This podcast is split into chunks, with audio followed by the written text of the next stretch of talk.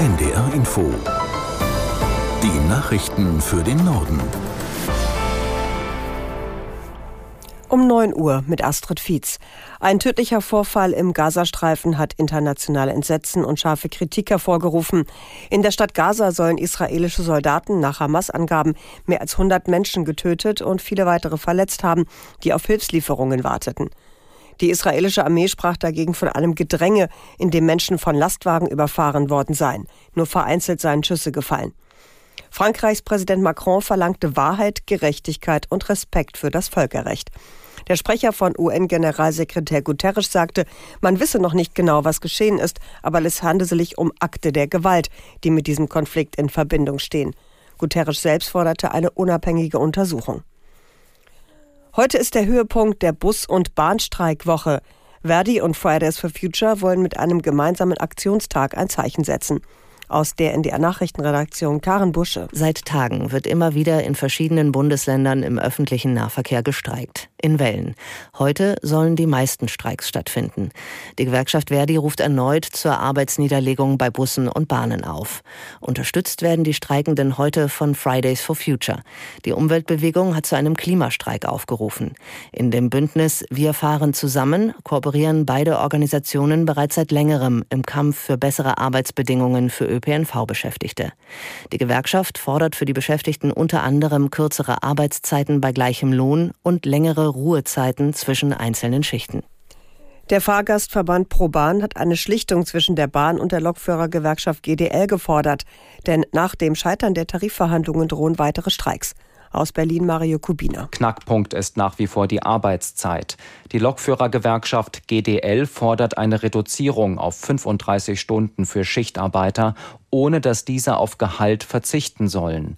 Der Staatskonzern ist nach eigenen Angaben zu Zugeständnissen bereit. Eine Einigung lässt aber nach wie vor auf sich warten. Der Streit zwischen der Bahn und den Lokführern dauert schon seit Monaten. Die G D L hat bereits mit zwei Warnstreiks und zwei längeren Aktionen weite Teile des Bahnverkehrs lahmgelegt. Nächste Woche könnte es neue Streiks geben.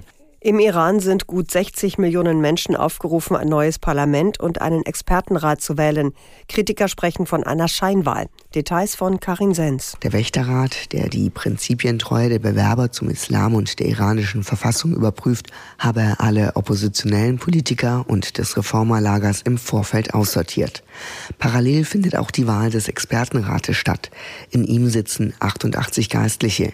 Ihre Hauptaufgabe ist es, den Nachfolger des Revolutionärs Führers zu bestimmen, wenn der stirbt oder aus dem Amt ausscheidet. Auch zu dieser Wahl sind viele Kandidaten nicht zugelassen, wie beispielsweise der frühere Präsident Rouhani.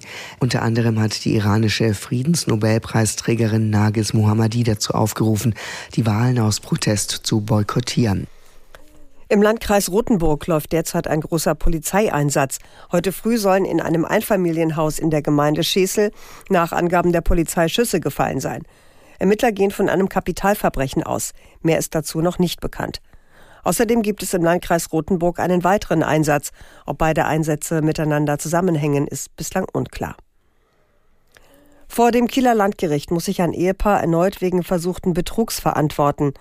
Die beiden hatten einen Ertrinkungstod vorgetäuscht, um Geld aus Lebens- und Unfallversicherungen zu kassieren. Aus der N D R-Nachrichtenredaktion Daniel Runge. Das Paar hatte sich extra ein Motorboot beschafft, das sie auf der Ostsee sinken ließen. Drei Tage später meldete die Ehefrau dann ihren Mann als vermisst. Doch die Polizei schöpfte Verdacht. Es wurde ein Gutachter eingeschaltet und der stellte fest, dass das untergegangene Boot manipuliert war. Gleichzeitig forderten die Versicherungen eine offizielle Sterbeurkunde und verweigerten die Geldauszahlung.